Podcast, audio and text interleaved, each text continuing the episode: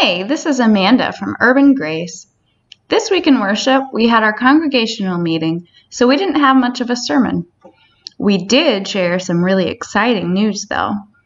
Urban Grace was recently featured in the 2018 Lilly Annual Report as one of the most exciting projects that the Lilly Endowment funded last year.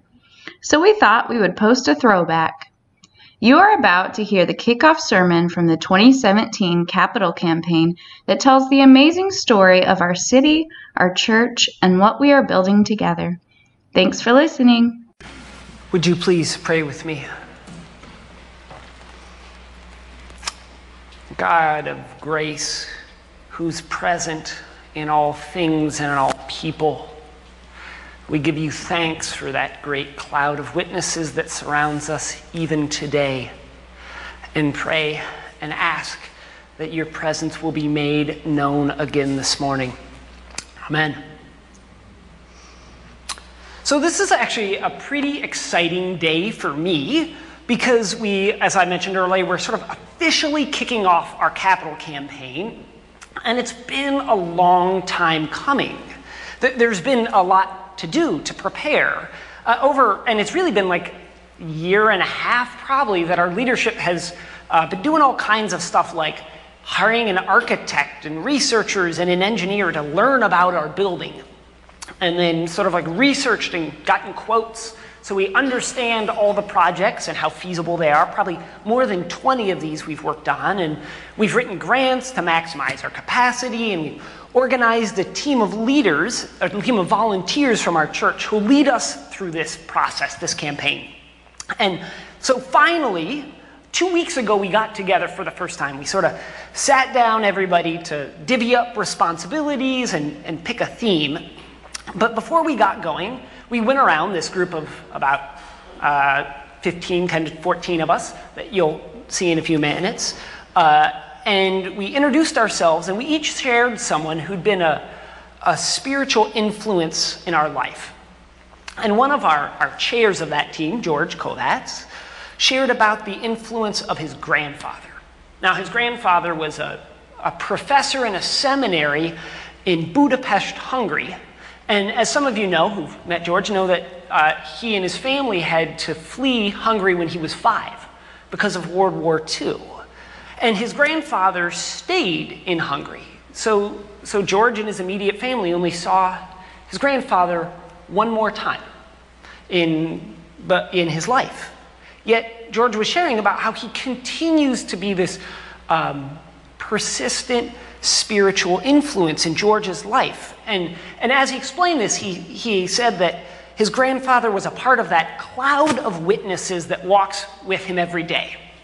And that, that term, the cloud of witnesses, like if you grew up in church, that might be familiar to you, but maybe not, no judgment. It's, it's only mentioned once in the book of Hebrews. And, the book of Hebrews is a book written to, or a letter, I should say, written to new Christians. And, the author wants these new Christians to know about all the faithful people who went before them. So the writer, he or she, goes through this list of Abel, Enoch, Noah, Abraham, Isaac, Jacob, Sarah, Moses' parents, Moses, Rahab, David, Samuel, Gideon, Barak, Samson, and Jephthah. And, and as the author names all these people, he or she explains how each one of them acted by faith. These folks all took risks to follow God when they were uncertain of what the outcome would be. And that's actually how the, the author explains what faith is. He or she is saying that faith is what doing is all about doing what's right and good and pleasing to God, even when it's difficult. But, uh, but this list of folks isn't just a history. Uh, the author doesn't want to just get them familiar with those names and those stories. The author is actually promising that, that all these folks continue to walk with us in the life of faith. In fact, all Christians who have ever lived are, are like a cloud, this sort of presence that, that we can't quite grasp, but, but we can feel, that, that surrounds us and continues to support us in our faith today. And, and that has a, a lot of implications, I think, for our own spirituality, for how we connect for one another, how we pray. But it also means that, that we don't walk alone. This, the journey of faith isn't a solo journey, despite our, maybe can I say our desire uh, to make it. It's a very American thing to, to believe that we can do it alone, that, that it's all on us. And that, I think, is even reflected probably in the way that we talk about our faith. Uh, we, we talk about, we might say, you know, my personal relationship with Jesus, we might describe my prayer life or what God is doing for me. And just listening to how Christians speak makes it sound like spirituality and faith is something we do for ourselves on our own. It, it sounds like spirituality is exclusively between God and me, and, and our faith doesn't need anybody else. But, but that's not how it was intended to be. We, we need the community of faith that surrounds us because faith is something that we just can't do on our own. And, and so the point of these chapters of Hebrews is to teach this to these new Christians that, that their faith is an experience that they share with a community that's, that's bigger than just their church. Their faith is shared with a cloud of witnesses that surround them. So, as we sort of kick off our capital campaign today, I thought it would be cool for us, or for me to share about the cloud of witnesses that walk with us. And because uh, I'll often say that when people ask us, so like how, Urban Grace, how old is that?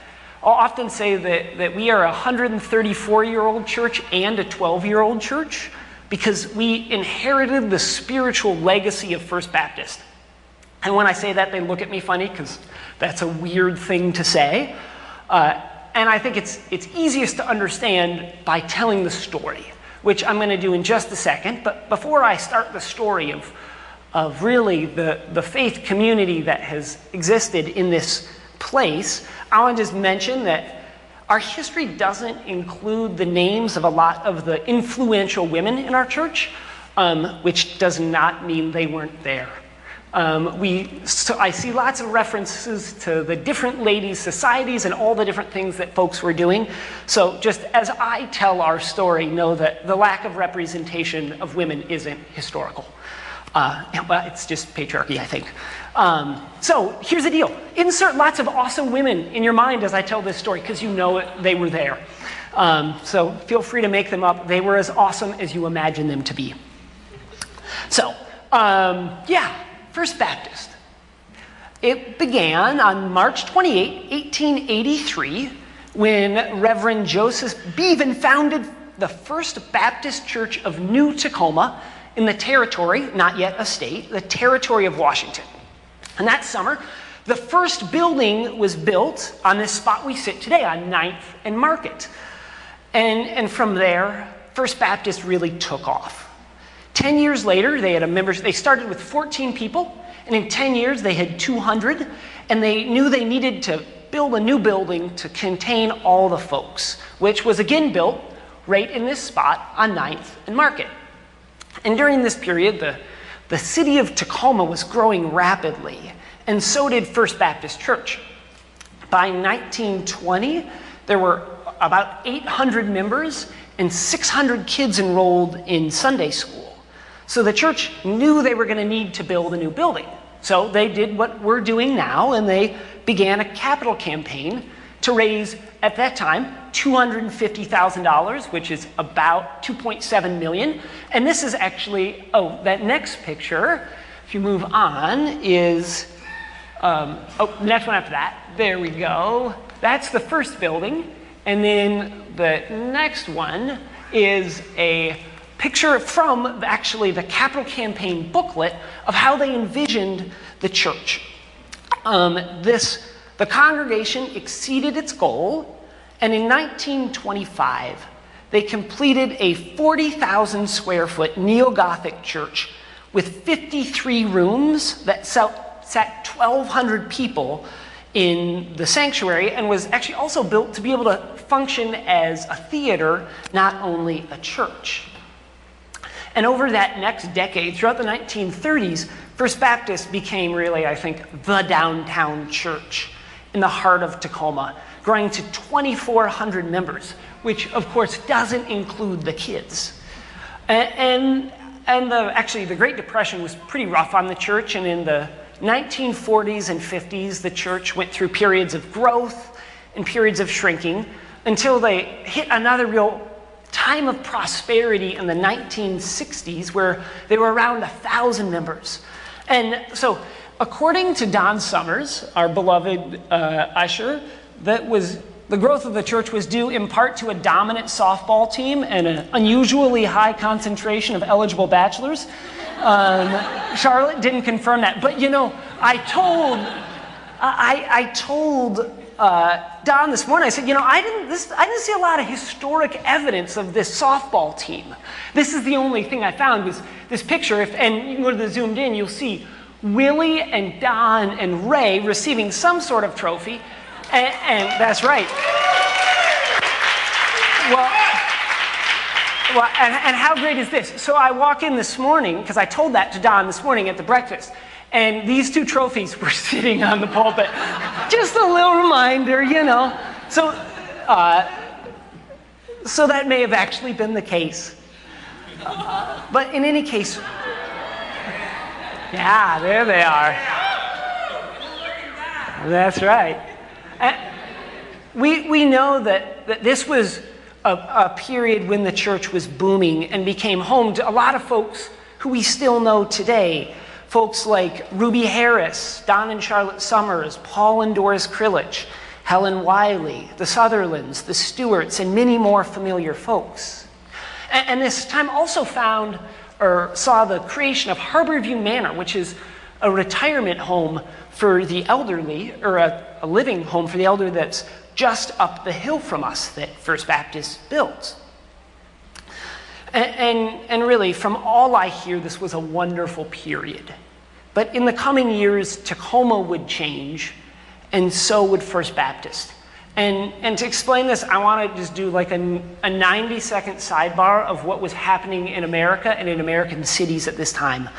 Um, because after World War II, there was this huge group of soldiers who were returning from the war who wanted to start families. And, and this group of folks, uh, many of them had some money saved up from the war, and the government made uh, housing incentives to help veterans buy homes. And, and there weren't uh, there wasn't a lot of extra housing in, in traditional urban cores, places like downtown Tacoma. So developers began to build new houses in the suburbs.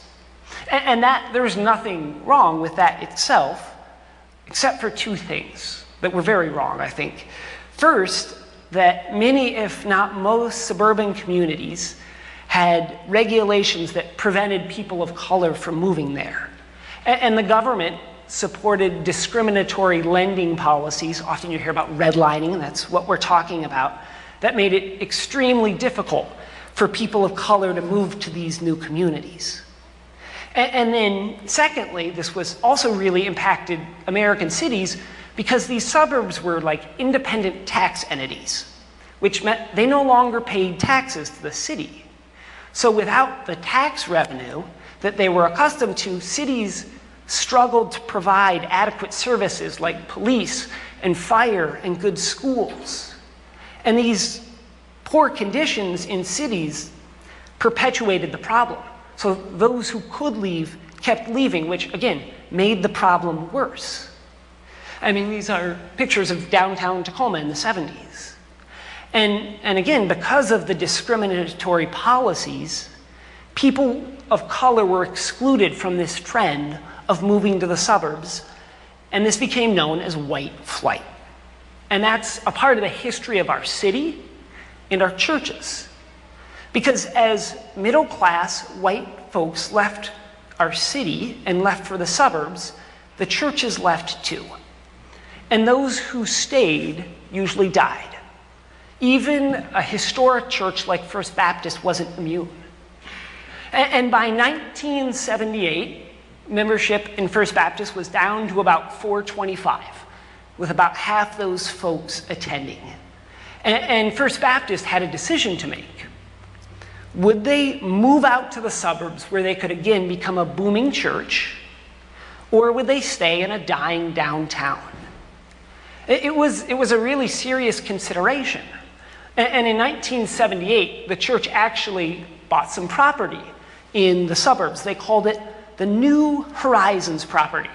And, and Ray even mentioned to me that, uh, that they actually voted at one point to move out to the suburbs. But uh, I'll actually, you know, what, I'll just, I'll just go ahead and quote the Tacoma News Tribune here. A great challenge faces the member of Tacoma's historic First Baptist Church, which has decided against following other mainline Protestant churches in the flight to the suburbs. The decision raises questions of whether First Baptist can effectively minister to the inner city. At stake is the church's survival. The article then it goes on to quote the pastor who admitted that churches who go to the suburbs succeed and those who stay downtown usually die, but that their ministry was downtown. The article then goes on to cite the leadership of the, the president, the moderator of the congregation, our own Willie Stewart, who said that this church was chosen to minister to downtown. Simply put, Tacoma needs a downtown church, and we are here. And, and before I tell the rest of the story, I want to uh, briefly go back to that cloud of witnesses in the letter to the Hebrews. That, that scripture has a list of fa- folks who acted in faith, some of whom had great success. People like Abraham and David and Moses, who got named as a hero of our faith.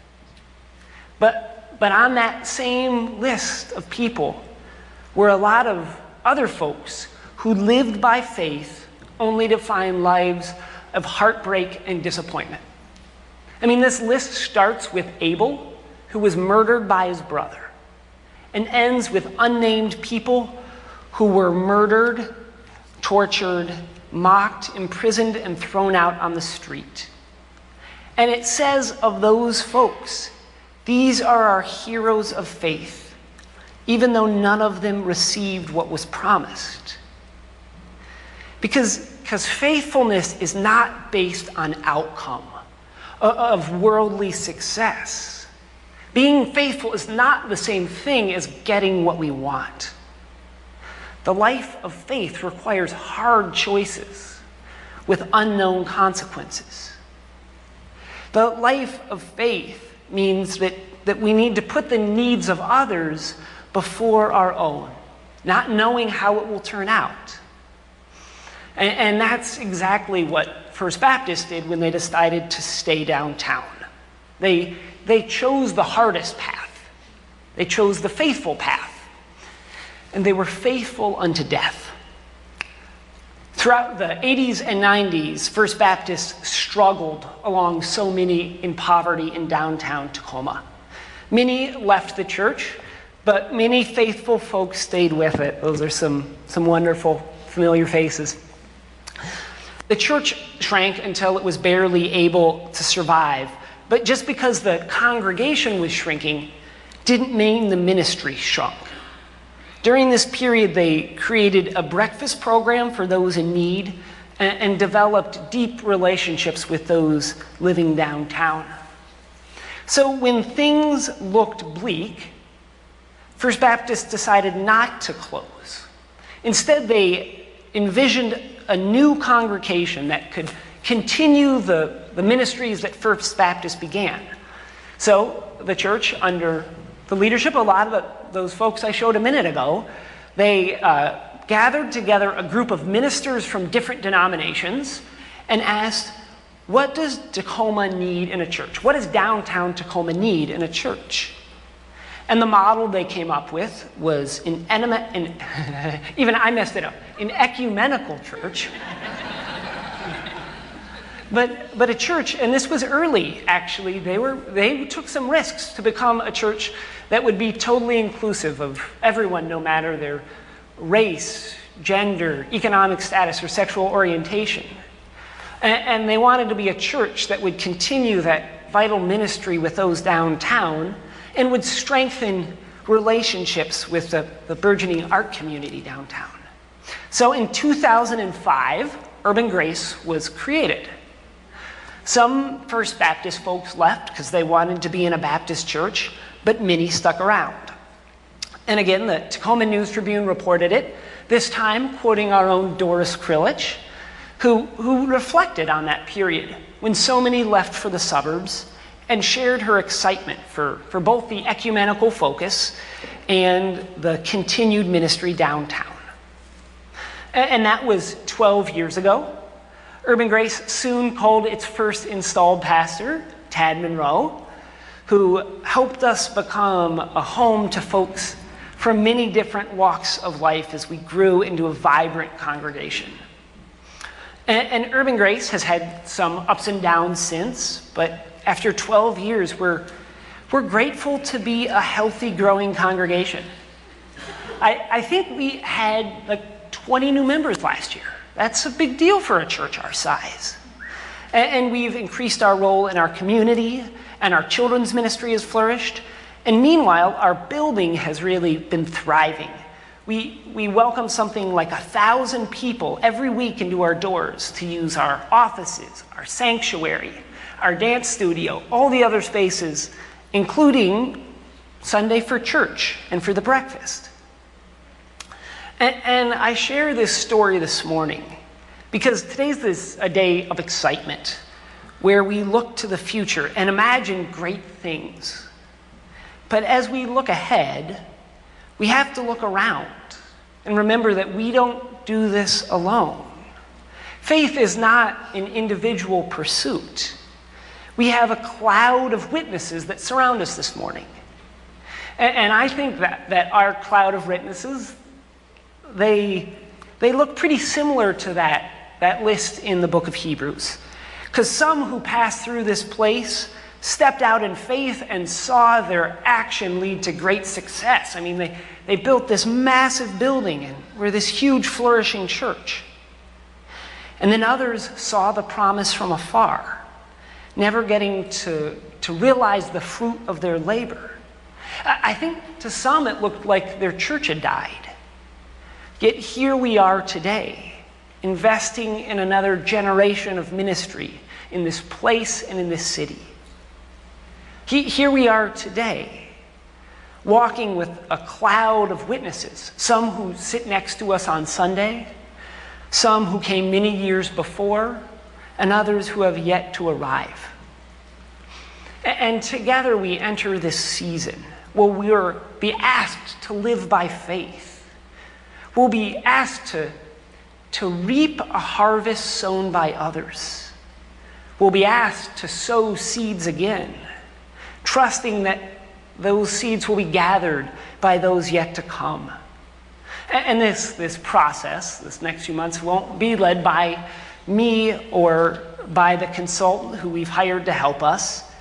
We will be led by members of our community who are giving their gifts of time and energy to sow seeds of hope for our future.